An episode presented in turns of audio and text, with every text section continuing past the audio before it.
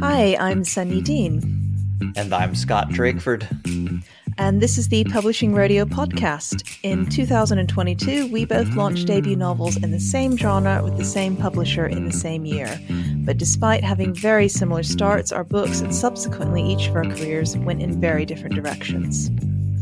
That pattern repeats itself throughout the industry over and over. Why do some books succeed while others seem to be dead on arrival? In this podcast, we aim to answer these questions and many more, along with how to build and maintain an author career. Everyone signing a contract deserves to know what they're really signing up for. In an industry that loves its secrets, we'll be sharing real details from real people. We'll cover the gamut of life as a Big Five published author, from agents to publishing contracts, finances, and more.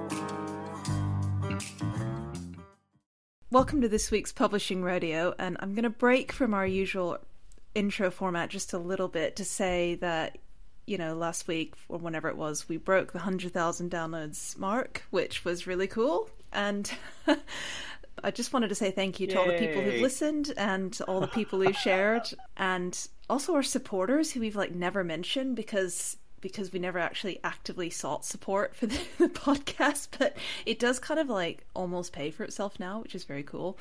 Uh, it means we don't have to resort to, resort to starting an OnlyFans cool. for Scott. uh, with us today, we have Gail Carriger, who has had a really interesting career through YA and other age categories and different genres. And I think actually might be best if we let you introduce yourself, Gail, and um, have I said your name right? Sorry, I'm suddenly panicked. It's like Jill. That's okay. It's it's funny. I I chose a pen name that I thought would be easy to pronounce, and then nobody pronounces it right. My real name is impossible to pronounce, so that's one of the reasons I have a pen name.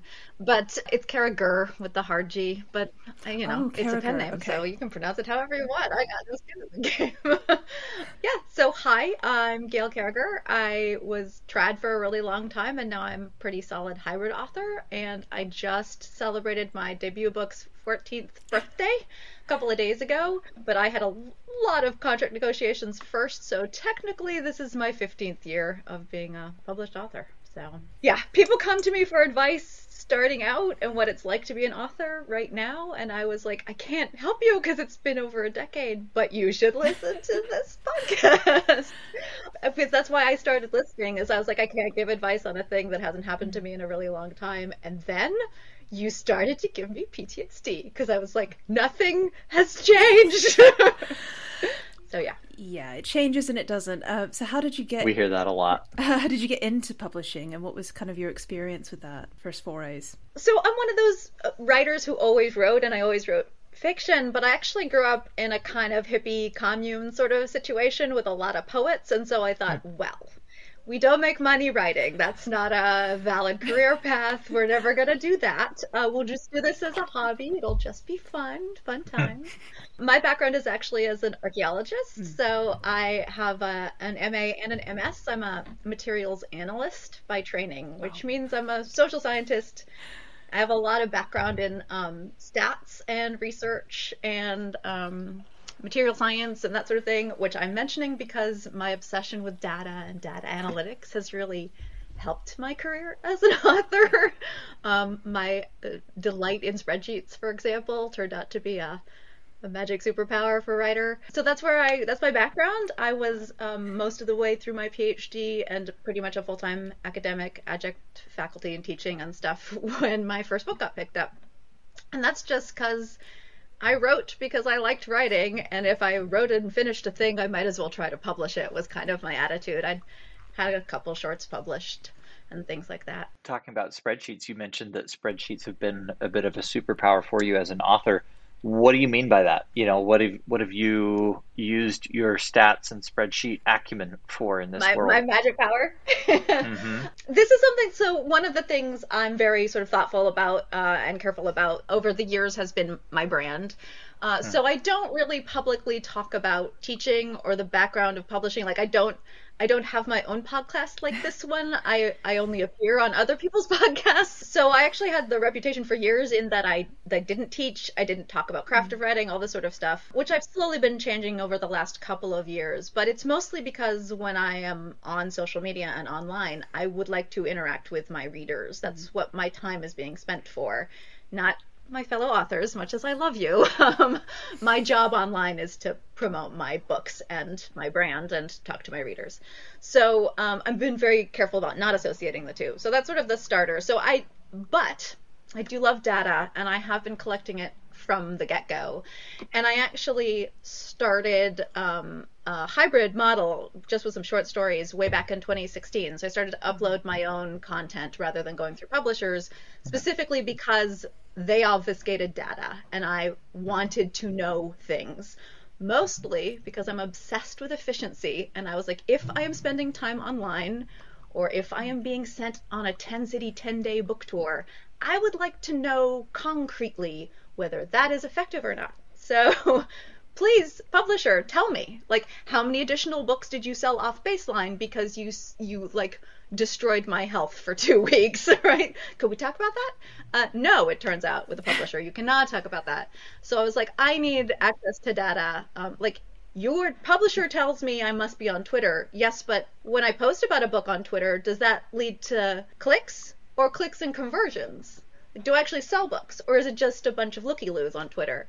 So um, the only way to find that information out is to is to upload the book and then track what's going on with it myself. And so that's that's how I started. And so I have been collecting this sort of wealth of data on effective places online, on you know just tracking things via my web- website mostly since 2016. And I was front list already by that time, so I have, you know, a good solid fan base and and I run experiments on them constantly. and they're usually like but like some the author guild or something will publish like data on book discoverability and where mm-hmm. readers are going to get new books online and I'll be like mm. that doesn't seem right. Like you asked a bunch of authors that question. That's not useful? We should ask readers this question. This should be yeah. data that BookBub or Goodreads or somebody is trying to figure out. Of course, they're not. And I was like, well, I'll just ask my readers. I have a reader group on Facebook with 40,000 members. Like, I'll ask them yeah. and see what survey data I get. Um, and I will get just as many, you know, I'll get up to a thousand or two thousand people, which is, you know, pretty good participant levels. Um, so I do that kind of thing all the time. I just and if people want to talk about themselves. The survey is just people talking about themselves. Readers, readers love to tell you what they want to read next, what they're reading. Da da da da. da. So, yeah. So I, the so, answer is I have a big audience and I fleece them all the time, and then I'll, oh at the back end I'm also tracking everything because people will tell you one thing and actually do something else. So. Imagine if publishers did yeah, that. Yeah. So, so what uh, secrets can you share with us? Yeah. what kind of secrets can I share? Well, I can tell you that way back in 2018, when I first started seriously tunneling to Twitter, I could have told you at that point in time that Twitter is not a place you sell books. Mm. It's yeah. a place writers hang out and talk about books, and it does yeah. get and you know a writer a writer who is tracking will tell you you get great clicks off of Twitter and that is true. I get great clicks off of Twitter, but no sales or very few sales compared to some of the other venues and marketplaces. So, yeah. So I had already what's called outposted Twitter. In other words, I didn't re- I don't really engage very much there. I don't hang out there very much. In like late early 2019 i was like twitter's not useful to me i mean you know it can be fun to talk about stuff on twitter but it's not useful so i had fled already uh, so, so when everybody else i was like yeah it's Twitter's not good. It's not a good. Doesn't doesn't matter. Doesn't make a big difference. Um, it's not what people are there for. Uh, so yeah, stuff like that. Uh, you know, I can. I also will like combo data and triage data on like. So somebody will make a recommendation on like an ads platform or something, and I'll go in and like I'll run some numbers and do some you know, quick ad testing of different tactics, like ad tactics, like a mm-hmm. guru like Dawson or somebody will make a claim, and I'll be like, I don't think that works for a trad author or like me, a, a wide hybrid author. It's like that, you know, I have to charge a different price point than a lot of other indie authors, partly because it's expectation of my brand, and so like some a lot of their tactics don't work. So I'll run tests mm. a lot on that that kind of thing. Uh, for example, this doesn't apply to you guys who are purely trad, but there's a lot of chatter about whether you put a newsletter onboarding link at the beginning of your book or at the end of your book, and which is more effective? And I was like, well, my ass will test that. um, guess what? Equally effective. Do both, everybody. that kind of thing. So, so, so it basically allows me to like go tunnel in, change some metadata, and test things that other people claim.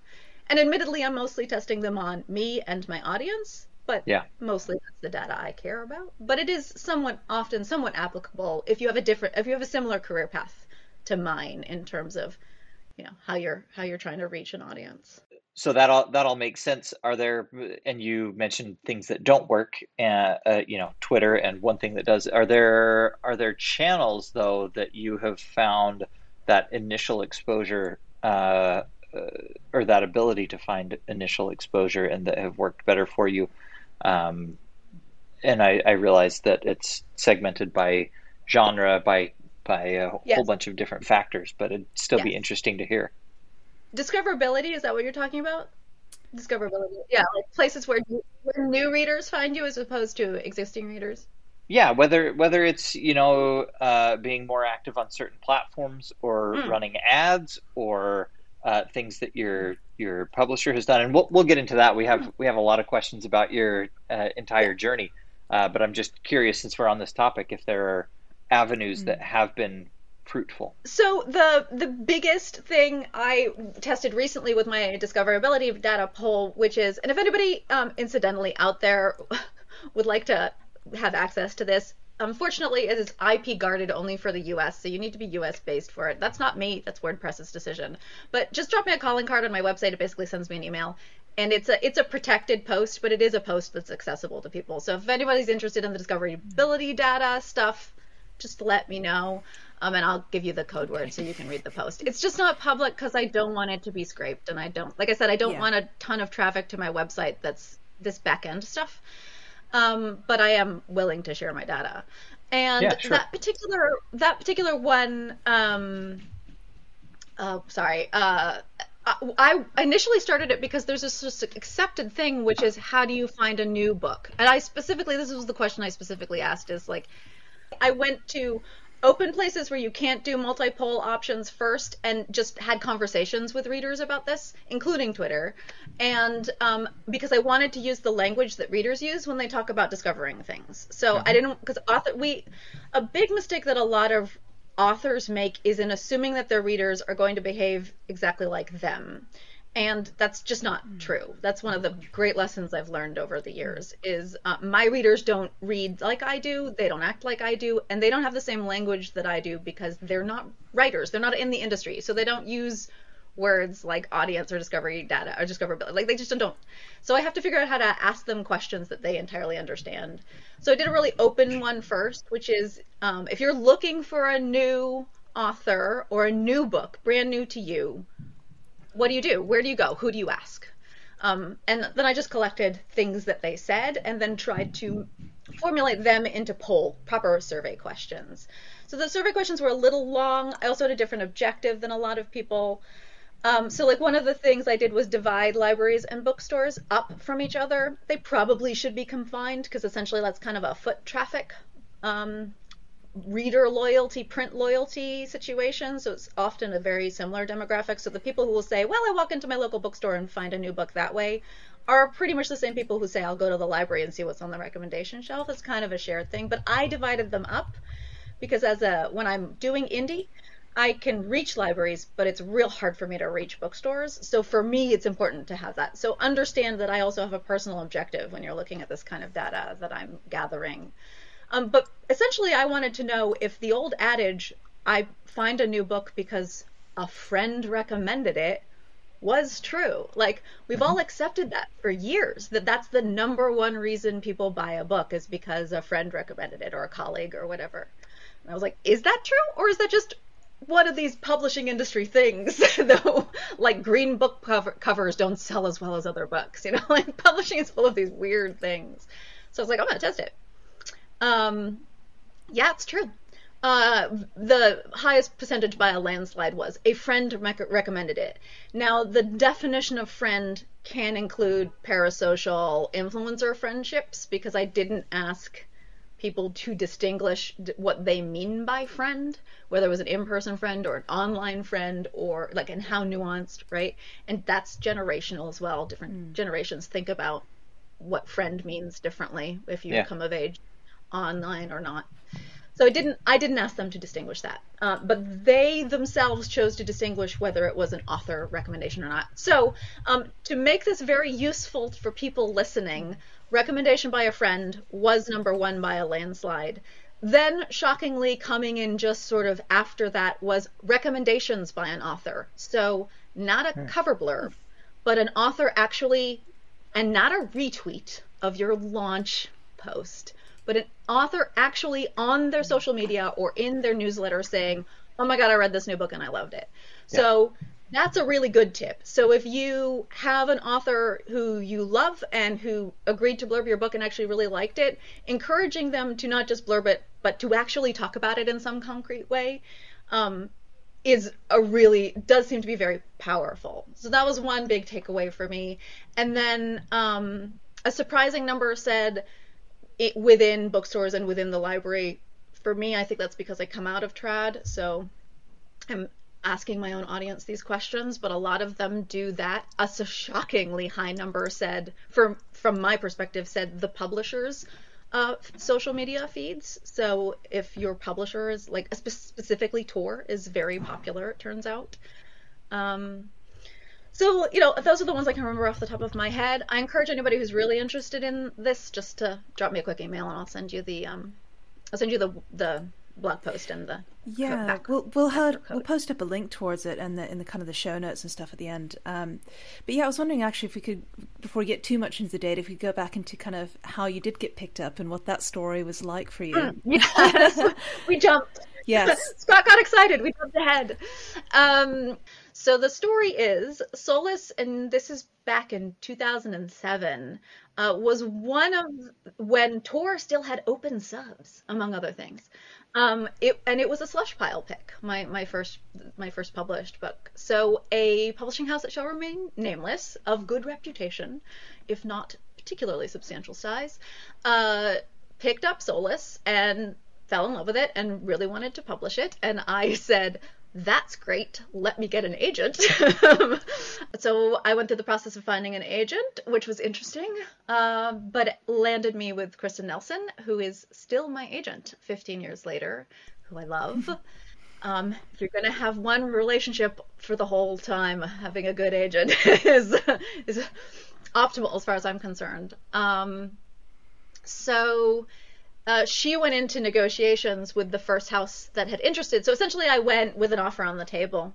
Uh, it was not a very good offer. It was like three grand or something like that. But I didn't really care that much because, again, happily uh, archaeologist and academic, like having a grand old time in my other career. Um, and so I was like, okay, go negotiate. And that negotiation turned out to be an absolute nightmare.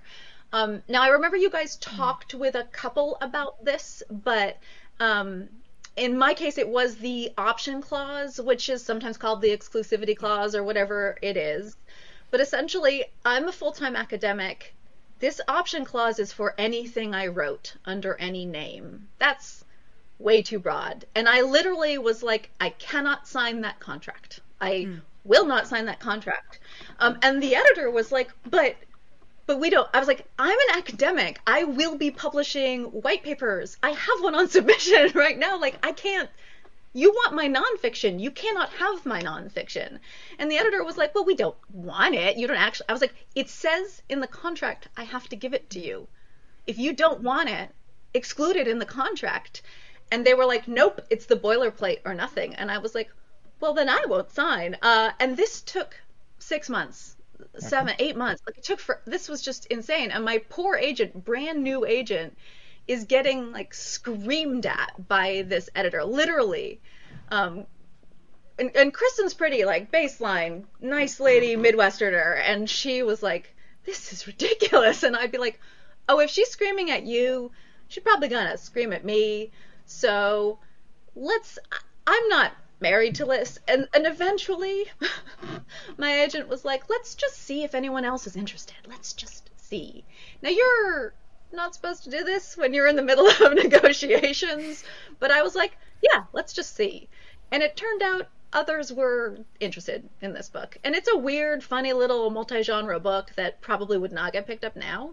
Um, but at the time, it, it kind of sat in a niche that was open, which is mm. comedic sci fi fantasy written by a female voice, like with a kind of feminist bent.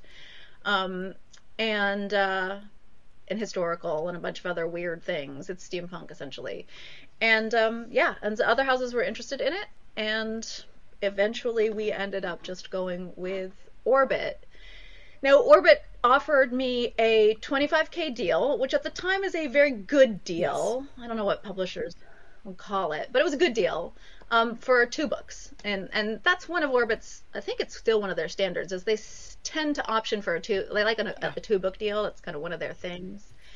And still 25k um, as well. Yeah. yeah, 25k is not peanuts. It's not. It's not like like I always say. It's also not an income, right? like that's that's 25k minus my agent's cut, minus da da da da, minus the tax code. What I mean, yeah, sorry. What I mean is it's not gone up. yeah. Yeah. Um uh, but it was it was decent. But I, I'm telling you the the blank numbers mm. because you guys have talked about this before. That tells you how much they're willing to risk on your yeah. what your advance tells you more than anything is how much they're going to spend on your marketing budget yeah. and what they're going to do with you and what they're going to be interested in doing with you. It told me, and eventually I didn't realize this at the time, but my agent that they were going to spend something to try and get this try and get it some kind of traction. They weren't going to do the, you know, tour, throw the spaghetti at the wall for three grand policy. Um, they're going to do something with it. So um, they flew me out to BEA that year, the year of my debut. And a bunch of stuff happened at BEA. Tor had pulled out. Uh, this was the first year they weren't there, which meant the big rep for sci fi fantasy was this void at BEA. Um, and it had kind of been last minute ish, and so a lot of the attendees didn't really know that. So that was the first thing that happened. I had like begged and pleaded for Soulless to be released as a mass market paperback. I don't know if hmm. that did much good, uh, my pleading, but that is what they released it as. And um, that was great because it had a low price point. Because Briggs and Butcher, and this is Carriger, Briggs and Butcher had big releases in their urban fantasies, and I thought, you know, I'll sit next to them on the shelf, and I really want that market share. And someone's going in to buy those suckers at 30 bucks a pop because they're hardcover releases. Maybe they'll spend another eight bucks on my little weird mass market. And that is exactly what ended up happening. Um, but it meant that the arc was mass market, and Tor wasn't there, and a bunch of people in New York just who were genre readers just picked up this little mass market thing with a weird steampunk cover. What's the steampunk thing anyway? Pocketed it and read it on public transport on the way home. So like because eh, there was no other genre really being released at BEA that year. And so it had this like weird little bubble of sensation and it just hit a bunch of reviewers and librarians and industry folks within the market. It had a really unusual, very eye-catching mm-hmm. cover that would go on to like win awards and stuff like that. Now it looks really dated. At the time, it was really unique. Um, and yeah, and and that kind of jump started it. Like the buzz started at that juncture. Um, and so people kind of knew about it by the time it was actually releasing into the world. And it didn't have a strict on sale in SOS. So it kind of started dropping a little bit early. People started picking it up at Borders because Borders still exist in Barnes and Noble. Um, Jim, who was the buyer for B&N, loved the cover too. So did the Borders people. So they ordered kind of more than they normally would. Also, again, it's cheap. So, you know, most Borders had about 12 copies or something for a debut. Like a lot of weird serendipitous stuff happened with this book. It's an October release. There's no there was no major competition in the industry at the time except for these heavy hitters within serieses. And it just, you know, people picked it up. It, it, it's really funny because you so know. you mentioned. Oh, sorry. I was just going to say, you know, it's funny to me because we were talking about how trad has all these rules for things that that are and aren't set in stone. And one of them, one of the rules that's always set in stone for sci-fi and fantasy is steampunk doesn't sell. so, yeah. um, I just yeah. find it funny to listen to the story of this the, the, the steampunk book that could.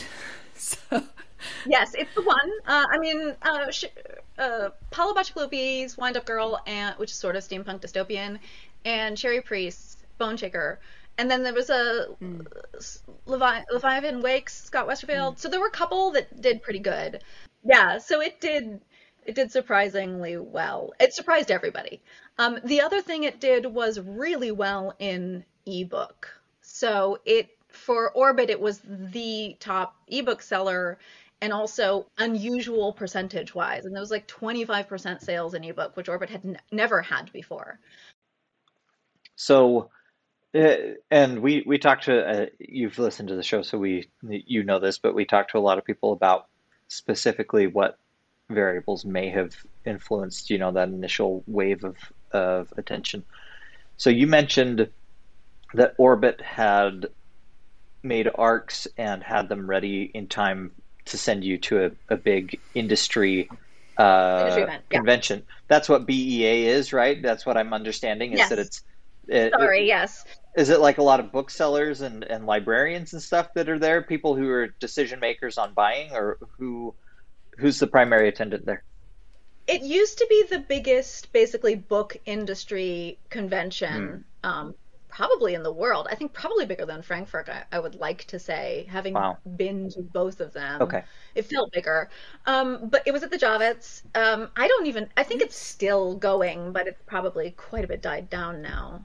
Um, but Do it was you... massive and it was mostly publishers. So mostly publishers and industry so, do you happen to know how many arcs they printed? So, and and I'm asking this for a, a particular reason. I have a theory. Well, it's not like a, a minimum viability theory, but... of arcs kind of thing. Yeah, I yeah. don't know. Um, I do know my first print run was 10k for hmm, Soulless. Okay.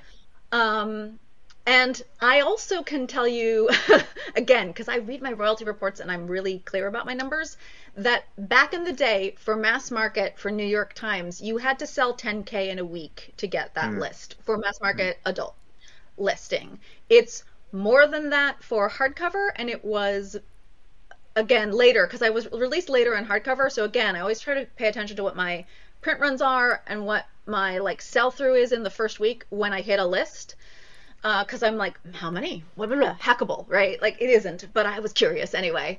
Um, the print run does make a difference because you have to have a print run big enough to hit the list to start with. And it was for the first for my so my first five book series all came out in mass market. Um, and pretty much consistently for them because every single one hit after that. It was about 10,000 in that first uh, New York Times window period, Tuesday to Tuesday.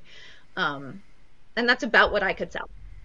Yeah, just a fun comparison. My print run, my initial print run of hardcovers was also 10,000, but I got none of the rest of it. None, right? So, yeah. uh, I have this theory, and again, I'm sure it's not a very unique theory, that there's two primary methods from what we've seen here on the show and heard on the show, and just generally uh, have been able to hunt down that you have to, like Sunyi said, you kind of have to hit some critical mass. And the best ways that people or publishers are doing that are one, through massive exposure to consumers, right?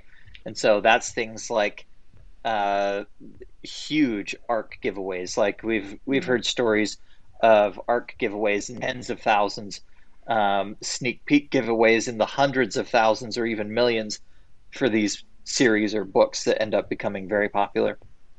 Or more often, it's effort put into what I would call um, leveraged distribution and pre publication hype that uh, affects that leveraged distribution.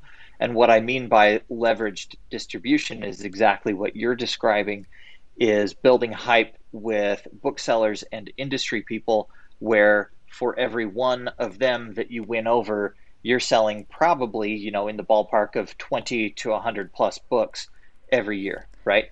Um, so, yeah, that makes a ton of sense.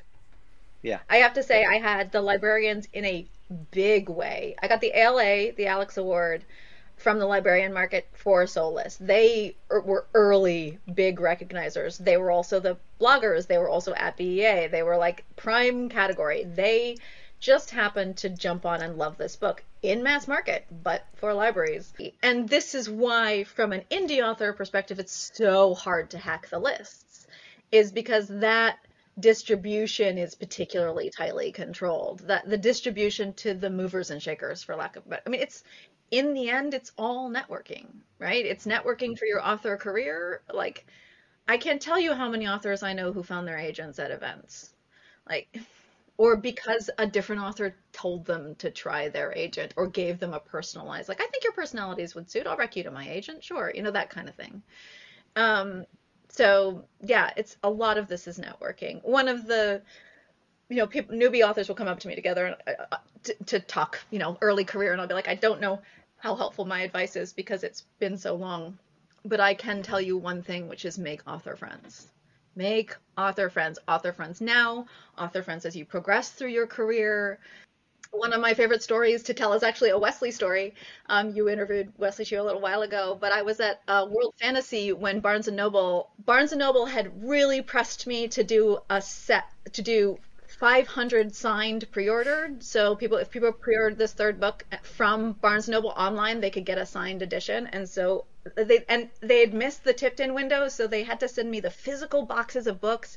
It had been this like nightmare to organize. I had to go and sign 500 books in the space of an afternoon at a like weird hotel. Like it was all a nightmare. And uh, and then they promptly lost them and then they just sent out 500 emails saying, Your order has been canceled. Wow. and like in the re- release day, like not before or they just release day. And so like I lost 500 sales. And so I'm at World Fantasy when this happens because I'm on, I'm like midway through a book tour.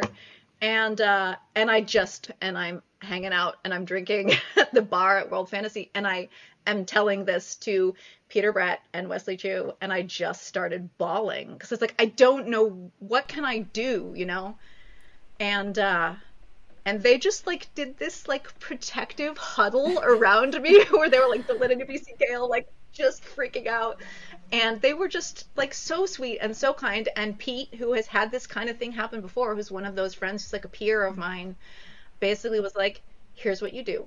You calm down, you get on the internet tomorrow when you have a little window of time and you email every single one of them back and you say, when I get off my tour, if you want to send me your address, I will send you a signed sticker that you can put on a copy of the book.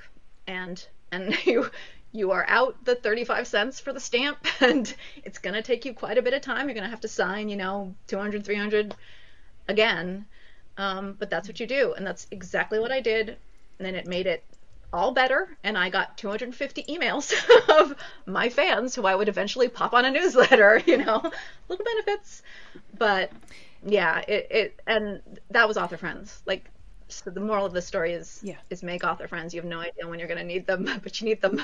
No, I would very much agree. And I think even for me, not being able to do traditional networking, I could still build online communities and found that very helpful. Um, yes I was just going to ask two quick questions. One for Scott, which is Scott, why are your nails painted black? and the the other one for Gail is um, just very randomly. Do you happen to know what a good pre-order number looks like on a book? uh, a good pre-order number on a book. Yeah. Oh, that's a good question. Scott, you answer first. why are your nails black? why wouldn't they be black? Fair enough. They they look great. Actually, up close, they don't look that great. Uh, my my eight year old uh, painted them for me, as she does every now and then. I have to make sure it's you know black or something somewhat acceptable and not princess sparkles or whatever. But um, yeah, so it's you know ha- Halloween appropriate, and I look fantastic. I thanks. sparkles are appropriate to everybody. Everybody should wear sparkles. Uncover your inner, inner sparkle, Scott. Hey, okay. I, yeah, I mean, the, no, no shade to anybody that has princess sparkle uh, fingernails. Whatever you want to do is great. A couple I, years ago, my know, partner just... dyed his beard like glittery green for Christmas, so you know, love it. It's mostly the glitter that I don't like. I, I just really don't like the texture on my nails. Okay. I don't like it when it's falling off on stuff, you know. So You could do the sheeny oil slick, like you know, gunmetal or something, uh, I mean that'd be cool. Yeah, Um, that'd be cool, I guess. That'd be cool. Um, all right. Uh, what were we? oh, Pre-orders. pre-order numbers. I can tell you what. yes, I can tell you now, like with my fan base, what a pre-order number is and kind of what it gets me out the back end in terms of like as an indie publisher, because that's what I have the data on. Um, and that the answer to that is it's probably something on the order of about 250 at least. And this is just to hit, you know, number one at least a couple of categories on Amazon, which I, I question whether that's actually useful or not. Um, and to have a you know sort of significant sell through in order to like hit a bunch of algorithms on some of the other platforms and stuff. So it's about 250 pre-orders on Amazon, um, which works out to about you know 40 to 50 on all of the other platforms. Um, and then now these days for me, I get about 200 or so pre-orders on direct sales as well. I've I've uh, offboarded a lot to direct sales. Just you know, again, direct access No, to data fine, yeah. and uh, direct access to my fans. That is helpful Um, actually, because the- sorry, I was just going to say because a lot of people have asked me in private, like other debut authors, like, "Oh, I've got pre-orders. What do they mean? What's a good number?" And nobody really knows. And I think a couple of people that I was talking to, you know, they'll get upset at like, "I've only got 150 or 200," and I was kind of thinking, for a debut, Well, that's that's good. really good. like, That's very good. yeah, Yeah, that's very good.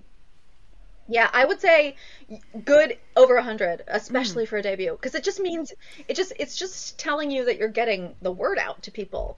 And there's a real trust model involved when you're debuting in particular, hmm. and especially if you're debuting in trad because the price point's so high.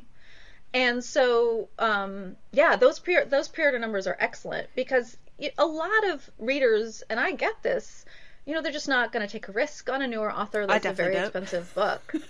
Um, they're definitely not going to pre-order. Yeah, no, I, I don't. Like, I wait until there's at least a sample I can read Mm. first, or it's in the library and I can like check check it. Like, I just, I mean, partly that's because as a writer, I'm pretty invested in kind of the flavor and style of the author's voice, and there are some author voices that just really turn turn me off, and I'm just not going to bother. Um, so, yeah. Uh, I think people just dream big. Yeah. They do. You you do. That's true. Um, but yeah, lower your expectations, Yes. everybody. Yes. Yeah, and very quick. Um, one of the things that you mentioned on your, your list to talk about that I was kind of interested in was selling the film rights under tight options and what that story was involved and was about. yeah. Yeah, this is really speci- interesting. You talked to you talked to people who had what sounded like wide options and stuff, and then you, you, Scott, are you going to mention the turning down the deal? yeah, that's specifically what I want to hear about is the that note you have on there. So go for it.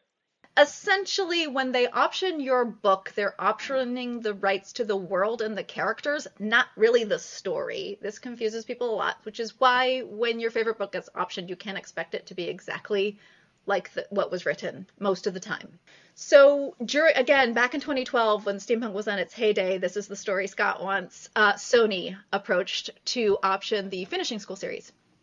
And uh, it was a million dollar offer and because the finishing school series had hit New York Times twice already in hardcover, they were doing really well. That is the series that I got a six figure advance for. So, you know, they were throwing a ton of guns behind it. It was the heyday of steampunk.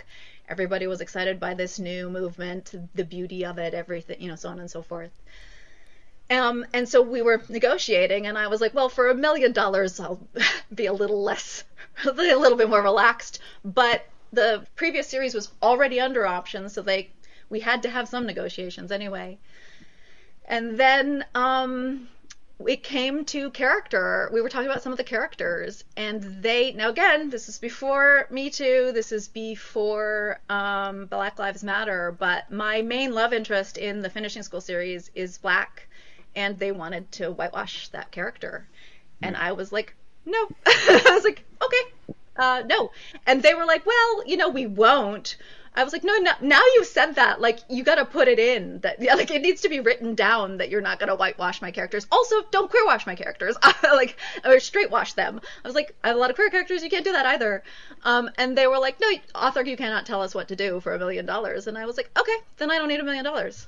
Um, so yeah, I totally walked, I completely walked away from the deal because I was like, I don't, I don't, you know, it wasn't, I am not one of those authors who like dreams of having my stuff adapted. Uh, it's never been something that particularly interests me. I'm not a big film buff or anything like that, but also like, I don't need a million dollars. That's fine. Yeah, and I wonder because I'm conscious of time and not keeping everyone too long, but there was a certain publishing experience we kind of talked about before at the start before we got going, and I wondered if you had kind of the time and headspace to go into that a little bit. Yeah, yeah, yeah. Um, I did I did allude to this a little bit, but essentially because of the option clause situation, where the um the first publisher that had found me out of slush, who like loved my book, the editor was just ecstatic, was so excited. They were not offering me, and they were offering me like three three or four grand, but they were a prestige house that I was very familiar with because I read many of their authors, were quite beloved she called me. I was at a coffee shop writing or working on correcting papers or something, and uh, like I saw the 212 New York number on my phone, and I was like, "What?" And it was like, "Hi, this is so and so. I'm the editor at blah blah blah, and I love your book, and I really want to publish it." And I think I spat latte foam and like then ran out the back of the cafe and quietly had hysterics for a while. Um, so it was very exciting. Um, like it is the dream, right? Like that's the actual dream. And then um, this is where I always say, never say yes. Always say, let me contact my agent, even if you don't have one. Because uh, I said yes, and that caused a lot of problems. Um, although, you know, this isn't the UK. Um, a man's word is not his bond. but um, yeah, and so then I then I reached out to a couple of agents. I asked the publisher if they had an agent they really liked, and they recommended one that they had worked with for various authors. So I approached him, and then I approached Kristin, who had rejected me for a previous YA series, but she'd done it so nicely and with so much thought that I was like, hmm, I really like her.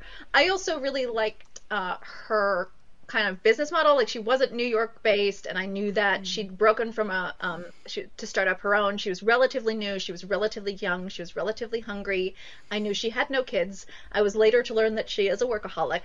You want that in an agent. it's very good. Um, no distractions from my agent. Thank you very much. Um, so I approached those two agents, and one of them, who shall remain nameless, uh, passed me along to his assistant and pretty was pretty dismissive. Um, and Kristin got back to me within like 24 hours and was like, "Yeah, it looks great. I love it. You have an offer on the table. Let's do this." Um, so that was the agent sorted, and then um, then we had this like crazy contract negotiation over the option clause, which just went on forever with this particular editor that had praised me and continued to do so to my face on the phone, um, just like becoming more and more of a harridan to my my now newly hired and beloved agent um, over specifically the option clause. And eventually, I, I, was the one. Well, mutually, my agent and I were just like, "This is totally ridiculous," and I'm like.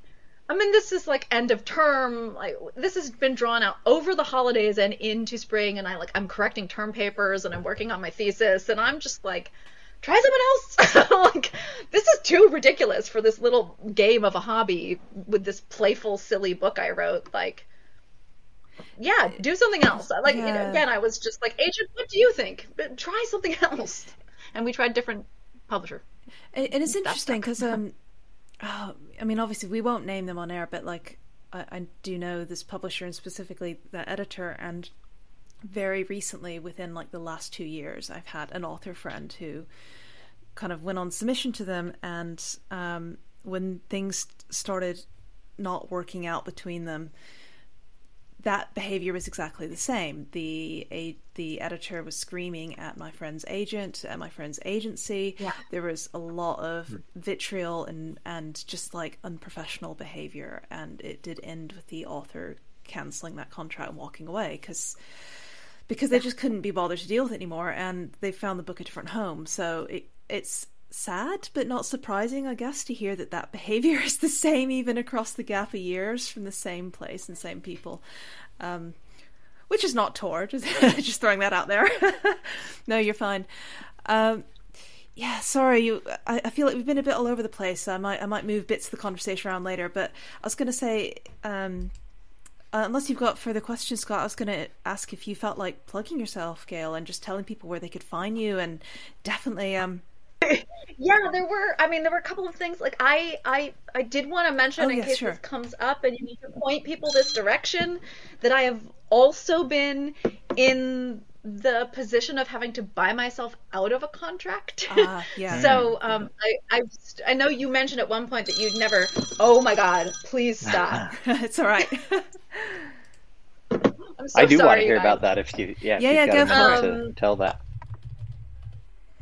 So I was actually approached by a, an editor to write a YA series. Um, and they preempted the offer with a six figure deal for a four book series.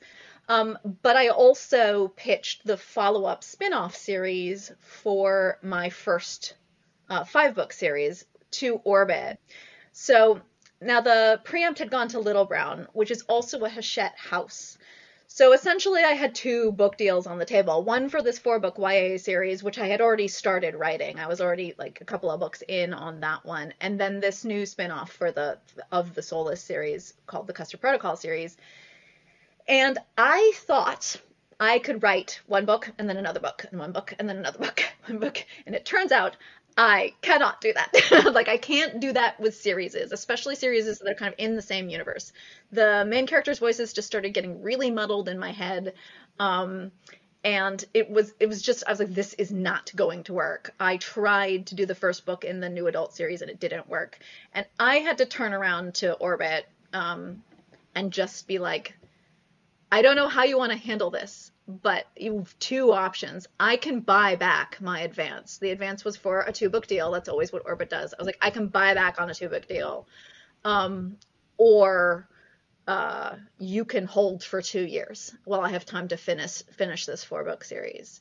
Um, and there was a you know a good couple of months there where my agent was like, I've never had to do a renegotiation. Like you know, and I was like, I can pay back the advance. Like, I just, you know, stuck in a savings account. I don't like, I don't know how this works either, but like, I'm prepared to do this. Um, and, and we really did think we were going to have to do it. We were really going into those negotiations. And, and then eventually Orbit was just like, we'll wait. We'll, we'll just hold it and wait. So it did work out okay, but I did start that negotiation. So I do know that it's possible, but yes, you do have to, that's the one instance where you would have to pay back your advance. Yeah. So, and I'm the only one I know who's ever like been put in that situation before. Um, Yeah, I mean, Yeah. uh, yeah, it makes sense. I I think you know, were you to cancel a contract, that's what they have, what they stand to lose. Yep. yeah, and then that that last series was a nightmare series. That was a series where everything that they'd done right with my first series, they did wrong with that last series. They released it in hardcover. They charged too much for the ebook. They didn't roll out quickly enough. They didn't do arcs. You know, it was just yeah, it was Sounds pretty familiar. much. I got orphaned uh, badly uh, twice. You know, I ended up with an editor who did not was not interested in my books. Didn't like them. yeah, I was like, wait, I know this story. yeah.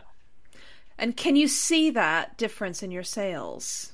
Oh yeah, yeah. It was remarkable. okay. And it's and it's and I will often say like I'm sorry to break your bubble authors out there, but like even when you make it and you do good and you give them everything you that they want and you're a front list, they are they will still hang you out to dry, you know? In fact, Yeah. sometimes they're almost more likely to because they expect you perf- to perform without their help and uh, and yeah, I mean to cap that story, I went on recently to write a series um, which is non-commercial. It's not a genre that sells very well, which frankly was what Soulless was way back in the day. Um, and it went back out on sub. So I was out on sub recently as a front lister, as like 13 New York Times, right? And uh, 57 rejections later uh, just goes to show that like everyone gets rejected, everyone will get dropped. Like, yeah, it, it, can happen. It can happen. I don't mean to be a downer, but no, no, all fine. the good can happen and all the bad can happen. Yeah, it, it is very, very fickle. Yep. Yeah. Yep. That was fantastic. I I think so. Uh, yeah, now I really will, if that's okay, ask you if you want to plug yourself. Where can people find you and your books and your blogs and things? Sure. And I'll get a list of links um, off you at the end. so this is the point where I say um, I really am on social media to interact with my readers um, because yes. they're multitudes and they take a lot of time and attention. I do adore them. Um, so if you follow me on the social medias, you will hear about my fiction. Um, if you are interested in nonfiction, and I do have a like a kind of a massive nonfiction project coming up. Um, but and in the craft of stuff that is almost exclusively on my blog. So go to Gail Carriger, and I have a resources tab on my blog, and under that tab are two sections. One is for new authors, and one is for established authors, and it is going to be both stuff I've written, just all sorts of things from like how cover art works to other things like that but also links to good podcasts and stuff that other people have written. So I like to help as much as I can. That's the way I've figured out how to help newbies in particular. Um, during NaNoWriMo month of November, I do take over all of my social medias with Write Stuff, where I will talk about being a writer and stuff like that. Um, yeah, so go to my blog is probably the best resource that I have. The nonfiction project I have coming up is called Going Hybrid and it is how to move from traditional publishing to self-publishing without going crazy. Um, and it will have checklists cool. and worksheets and all the things. so, um, if you are one of those authors who is thinking about that as a possible career pivot, um, the book is coming. I promise. it's it's really coming. Because um, I've been pretty successful doing that. I make uh, as oh, much wow. now as I did when I was a New York Times bestseller, and uh, no way. And 80% of my income is self publish. So I made, yeah, and I did that in five years. That's how long it took me to, to make that transition. Well, it took mm. three years to do the complete pivot, um, but I gave myself five years to make that transition. So it mm. is possible. You can do it, it can be done. Um, yeah. So yeah, no, find me on the website. So yeah, and if you if you do want access to any of the back end like okay. data kind of stuff, um, just again, my website has a Perfect. has a little contact page. Just drop me a calling card. It'll no, be that's great. Thank maybe a little while. I'll be in Thailand for a month, so that's I might be a little slow to respond, but I promise I'll get back at you. That's okay. I'm I'm always slow to respond these days, and uh, yeah, thank you very much, and especially thank you to both of you because my I'm just so spaced out. I had like a two hour Zoom call earlier, and now I'm just like. anyway, it's been really good, um, and thank you again so much. And yeah, uh, I'm really distracted by your nails, Scott. Thank you. uh, I hope you have a good. Oh, do that one more time. Do that one more time. well, Gail, it was wonderful chatting Perfect. with you. I learned you. Uh, a lot.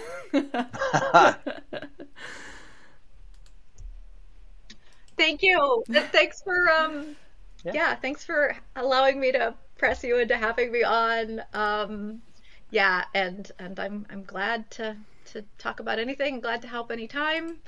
Um, Sometime in person, I'll get more stories out of you. But yeah, oh, in will, the meantime, the, yes, that is the rule. Is I do do quite a number of conventions, and if you buy me a drink at a convention, I will tell you anything you want to know, and then okay. deny it online later. so, okay. a real secret. World Con it is, right? You've been listening to the Publishing Rodeo Podcast with Sunyi Dean and Scott Drakeford. Tune in next time for more in depth discussion on everything publishing industry. See you later.